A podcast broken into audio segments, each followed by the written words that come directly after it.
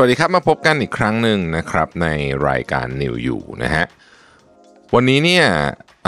ผมอยากจะชวนทุกคนคุยเรื่องของการทำงานทำงานหนักอะไรพวกนี้นะฮะแล้วก็การดูแลตัวเองกันนะครับ ก่อนอื่นเลยต้องบอกว่าในปัจจุบันนี้เนี่ยไลฟ์สไตล์ของการทำงานของผู้คนเนี่ยเปลี่ยนไปอย่างมากนะครับ ถ้าเป็นเมื่อก่อนเนี่ยนะครับเวลาเราจะไปประชุมกับลูกค้าเนี่ยเราก็ไปที่สถานที่เลยนะ เวลาจะประชุมกับทีมเนี่ยก็ เดินจากโต๊ะไปนั่งคุยงานกันอะไรแบบนี้นะครับ แต่ด้วยปัจจุบันเนี่ยเทคโนโลยีเราล้ำสมัยขึ้นมากนะครับ เราก็จะมีพวกวิดีโอ conference นะฮะ พวกแพลตฟอร์มที่ช่วยในการ brainstorm ตัวช่วย AI อะไรเยอะแยะเต็มไปหมดเลยเนี่ยนะครับทำให้เราเนี่ยบางทีแทบไม่ต้องลุกจากโต๊ะทำงานเลย ทุกอย่างทำได้หมดเลยขอแค่มีอินเทอร์เน็ตพอนะครับ อีกหนึ่งสิ่งที่สำคัญของการทำงานยุคนี้ก็คือการทำงานที่ต้องเร็วขึ้นนะครับ เนื่องจากว่าโลกมันเปลี่ยนเร็วจริงๆ เทคโนโลยีก็ทำให้พฤติกรรมของผู้บริโภคเนี่ยเปลี่ยนไปนะครับ ซึ่งอาการหนึ่งที่ผมคิดว่าหลายคนเจอนะฮะก็คืออาการปวดหลังปวดคอนะฮะปวดไหล่นะครับเอ่อบางคนปวดขาก็มีนะเอ่อตรงก้นกบอะไรแบบนี้นะฮะปวดตาแน่นอนนะครับ พราะพวกนี้มันเป็นอาการทางกายก็จริง แต่ว่ารวมๆกันเป็นนานๆเนี่ยนะครับบางทีมันก็เกิดการเบิร์นเอาขึ้นได้นะครับวันนี้ผมก็เลยอยากจะมาแชร์วิธีการจัดการเวลารวมถึงการดูแลตัวเองในวันที่เรายุ่งมากๆนะฮะอย่างแรกเลยเนี่ยนะครับผมคิดว่าเวลาเรายุ่งมากเนี่ยการจัดการเวลาทำงานของเราให้มีประสิทธิภาพเนี่ยสำคัญมากจริงๆนะครับสิ่งที่ผมทำเลยเนี่ยคือการเปิดโฟกัสโหมดนะฮะในโทรศัพท์มือถือหรือว่าโหมด do not disturb ก็ได้นะครับเพราะว่าไอ้มือถือเราเนี่ยนะฮะพอมันมี notification เข้ามาเนี่ยนะครับมันก็ทำให้เราเสียสมาธิมากๆเลยนะฮะแล้วเวลาเราเสียสมาธิปุ๊บเนี่ยกว่าเราจะเริ่มต้นในการรวบรวมสมาธิ เพื่อตั้งใจจะทำงานนั้นใหม่เนี่ยมันเสียเวลานาน แล้วลองคิดดูวันหนึ่งถ้าเกิดมันถูกขัดจังหวะแบบนี้สัก7จ็ดแครั้งนะฮะแค่นี้คุณก็เสียเวลาเป็นชั่วโมงชั่วโมงไปกับเรื่องที่ไม่มีสาระแล้วนะครับแล้วก็เวลาทำงานเนี่ยเราก็ต้องพักบ้างมันมีงานวิจัยชิ้นหนึ่งนะครับบอกว่า มนุษย์เราเนี่ยมีสมาธิที่มีประสิทธิภาพเนี่ยอยู่ประมาณนะฮะ52 นาที และถ้าจะเอาสมาธิกลับมาใหม่ก็ต้องพักประมาณ 17 นาทีทำให้การทำงานหนักเนี่ยนะครับเอ่อตอนโฟกัสเนี่ยนะครับก็สำคัญแต่ว่าการพักก็สำคัญเช่นเดียวกันนะครับซึ่งจริงๆแล้วเนี่ยเราก็มีหลากหลายวิธีนะที่จะมาแนะนำให้เราทำงานได้ดีขึ้นนะครับวันนี้ผมจะแนะนำสัก 3 วิธีละกันนะครับอันแรกเนี่ยคือ Pomodoro นะครับอันนี้คนจะคุ้นกันมากๆนะครับเราจะแบ่งเวลาออกเป็นช่วงๆขั้นด้วยการพัก เช่นทำงาน 25นาทีนะครับแล้วก็พัก 5 นาทีแล้วก็อย่างนี้เรียกว่า1พโมโดโรนะแล้วก็ทำอีก 25 นาที พักอีก 5 นาทีแบบนี้เป็นต้นนะครับทำสัก 4 ครั้งก็พักยาวเลยพักสัก 30 นาทีเป็นต้นนะฮะก็ทำให้เราโฟกัสในระยะสั้นๆ แล้วก็ พักสมองไปด้วยนะครับ เวลาพักสมองก็อย่าเล่นมือถือนะทำอะไรก็ได้ที่ไม่ต้องจ้องหน้าจอจะดีมากนะครับ เช่นการเดินไปคุยกับเพื่อนหรือไปกินน้ำอะไรอย่างเงี้ยนะครับ อันที่ 2 คือ the 90 90 one rule 90ขีด90ขีด1นะครับกด 90ขีด90ขีด1คือวิธีการแบ่งเวลาที่จะช่วยให้สร้างกิจวัตรไปในตัวด้วยนะครับ โดยวิธีการทำงานของกฎนี้เนี่ยนะฮะ ก็คือให้เราเลือกสิ่งที่สำคัญที่สุดมาหนึ่งอย่างนะครับหรือสิ่งที่เราอยากทำให้เสร็จในวันนั้นนะครับ จากนั้นให้เวลากับงานนั้นๆ เป็นระยะเวลา 90 นาทีหรือ 1 ชั่วโมงครึ่งนะครับแล้วเราทำไปแบบนี้ไปเรื่อยๆ จนครบ 90 วันนะครับ โดยแต่ละวันเราอาจจะสลับสับเปลี่ยนสิ่งที่เราต้องการจะทำไปด้วยได้ ซึ่งจะช่วยให้เราเนี่ยทำงานเสร็จแล้วก็คุ้นชินกับสิ่งนี้ไปโดยปริยายครับ อันที่3เนี่ยคือ time blocking นะฮะหรือว่า time boxing ก็ได้นะครับ การนำ time blocking เนี่ยนะครับคือการจัดสรรเวลาออกเป็นช่วงเล็กๆนะฮะ ในแต่ละวันโดยการใช้ปฏิทินของเรานี่แหละ ซึ่ง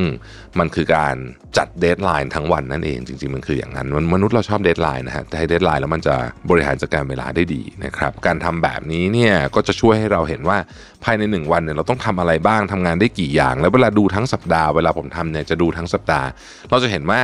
เรามีเวลาทำงานในแต่ละหมวดหมู่ที่เราแบ่งเป็นสีเนี่ยกี่ชั่วโมงนะครับเราพอใจกับอัตราส่วนการใช้เวลาของเราแบบนี้หรือเปล่าการทำให้เห็นภาพแบบนี้เนี่ยมันช่วยมากจริงๆนะครับถัดมานอกจากที่เราจะแบ่งเวลาการทำงานได้ดีแล้วเนี่ยที่ผมพูดไปเมื่อกี้เนี่ยเราก็ต้องแบ่งเวลามาพักผ่อนสมองและร่างกายด้วยนะครับมันมีสถิติจากโรงพยาบาลสมิติเวชนะครับเขาพบว่าในปี 2562 เนี่ยคนไทยกว่า 80%มีอาการออฟฟิศซินโดรมนะครับ และอยู่ในช่วงวัยทำงานถึงร้อยละ 60 ข้อมูลของโรงพยาบาลสิครินเนี่ยนะฮะระบุว่า 6 อาการหลักของออฟฟิศซินโดรมที่เป็นกันแบบเยอะมากนะฮะหนึ่งคือปวดหลังนะฮะสองคือปวดตึงที่ขานะฮะเหน็บชาอะไรประมาณเนี้ยสามคือปวดข้อบ่าไหล่สี่ปวดศีรษะนะฮะอะห้าคือตาพร่านะครับ แล้วก็หกปวดข้อมือ มือชา นิ้วล็อก เป็นต้นนะครับ แต่ต้องบอกว่าถ้าอาการหนักจริงเนี่ยนะฮะ ยังไงก็ต้องไปพบแพทย์นะ แต่วิธีการง่ายๆที่เราสามารถช่วยลดอาการของพวกนี้ได้เนี่ยก็คือการปรับท่านั่งนะฮะแล้วก็ลุกเดินบ่อยๆนะครับลุกเดินบ่อยๆนี่ก็สำคัญ หรือบางคนเนี่ยยืนทำงานเลยก็มีนะฮะบางทีเนี่ยผมจะอย่างที่ออฟฟิศผมเนี่ยมันจะมีที่เดินที่เป็น treadmill แบบแบบเตี้ยๆนะครับแล้วเราก็เดินไปด้วยนะครับแล้วเราก็มีโต๊ะทำงานที่มันยกขึ้นมาสูงๆ ก็คือเหมือนเดินไปแล้วก็ทำงานไปด้วย ซึ่งอันเนี้ยมันจะช่วยลดอาการออฟฟิศซินโดรมออฟฟิศซินโดรมนี่อย่าทำเป็นเล่นไปนะเป็นแล้วเนี่ยนะครับถ้าไม่จัดการให้ดีนะครับเรื้อรังนะฮะเรื้อรังนะครับเพื่อนเพื่อนสนิทผมเนี่ยเป็นหมอกระดูกนะฮะบอกว่าโหออฟฟิศซินโดรมเนี่ยหลายคนคิดว่ามันเป็นแบบจิ๊บจ๊อยนะฮะจิ๊บจ๊อยก็เลยด้อยค่ามันนะฮะ แต่เป็นขึ้นมาจริงๆเนี่ยโอ้โหเดือดเดือดร้อนเดือดร้อน เดือดร้อนแล้วก็ต้องบอกว่าถ้าไม่ปรับพฤติกรรมนะฮะไปหาหมอคุณหมอก็ช่วยได้นิดหน่อยแล้วถ้าเกิดคุณไม่ปรับพฤติกรรมมันก็จะกลับไปเป็นเหมือนเดิมนะครับ เราพูดถึงเรื่องการจัดการเวลาและการบริหารร่างกายกันไปแล้วนะครับ อีกสิ่งหนึ่งที่คนที่งานเยอะๆเนี่ยทำงานจนแบบลืมกันคือเรื่องของการทานข้าวนะครับ ซึ่งเป็นอีกหนึ่งปัญหาเลยนะทำไงให้เราทานข้าวตรงเวลานะครับเอ่อก็เป็นเรื่องที่สำคัญมากๆนะครับก็ควรจะมีการวางแผนให้ดีในเรื่องนี้ แต่นอกจากการทานอาหารมื้อหลักแล้วเนี่ยเราก็อาจจะเตรียม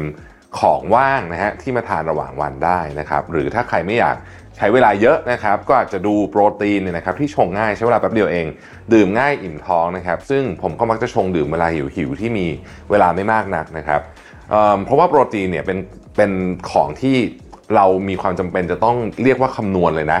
ว่าใน 1 วันเนี่ยเราจะต้องได้โปรตีนกี่กรัมนะครับอย่างที่ผมเคยบอกไปนะครับคนปกติเนี่ยเอาน้ำหนักตัวเป็นกิโลกรัมนะครับคูณประมาณสัก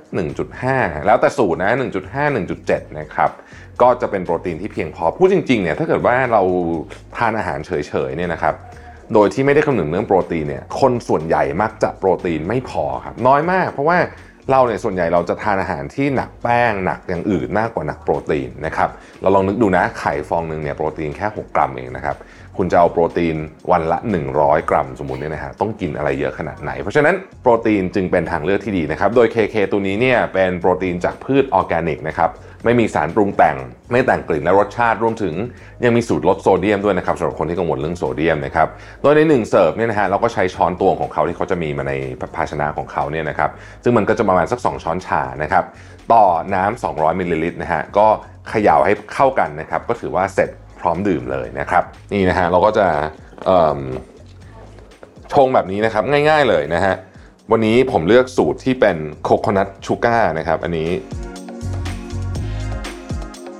เวลาจะไปเขย่าเนี่ยอย่าลืมไอ้ลูกเหล็กที่อยู่ข้างในนะครับ ไม่งั้นมันจะเขย่าไม่ได้นะฮะเขย่าแบบปึ๊บนะฮะพวกนี้มันจะละลายง่ายมากละลายน้ำง่ายมากนะฮะแล้วก็เนี่ยเรียบร้อยแล้วนะครับดูสักนิดนึงนะครับ ปกติเราก็จะดูก้นว่าเฮ้ยมันมีอะไรติดอยู่หรือเปล่านะครับ แต่ว่าถ้าเกิดว่าเเราเขย่าแรงพอเนี่ยก็สามารถดื่มได้เลยนะฮะ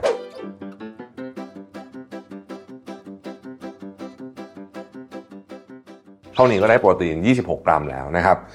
เนี่ยโปรตีน 26 กรัมบวกกับอาหารที่ทานอยู่นะครับ ก็มีความเป็นไปได้ว่าวันนี้เราจะ โปรตีนครบเพียงพอที่ร่างกายต้องการนะครับ นอกจากการหาอะไรทานนะครับ อีกหนึ่งการพักที่สำคัญไม่แพ้กันคือการพักสายตา เพราะว่าจริงๆเนี่ยมนุษย์เรายุคนี้เนี่ยนะครับอยู่กับหน้าจอทั้งวันเลยลองนึกดูนะ จะพักสายตาจริงจังเนี่ยก็แค่ตอนนอนเท่านั้นเองนะครับดังนั้นเนี่ยมันจึงเป็นความจำเป็นนะในการที่เราจะต้องหาเวลาระหว่างวันในการพักสายตาบ้างนะครับอาจจะเป็นการใช้เครื่องช่วยปิดตาก็ได้นะครับหรือว่าผ้าปิดตาอะไรทำนองนี้เนี่ยนะครับพอถึงช่วงเย็นเนี่ยเราก็แน่นอนฮะ ควรทานอาหารให้ตรงเวลานะครับแต่วันนี้นะครับผมก็จะทานโปรตีนแทนนะครับ ซึ่งวันนี้เนี่ยผมก็จะชงรสชาติที่เป็น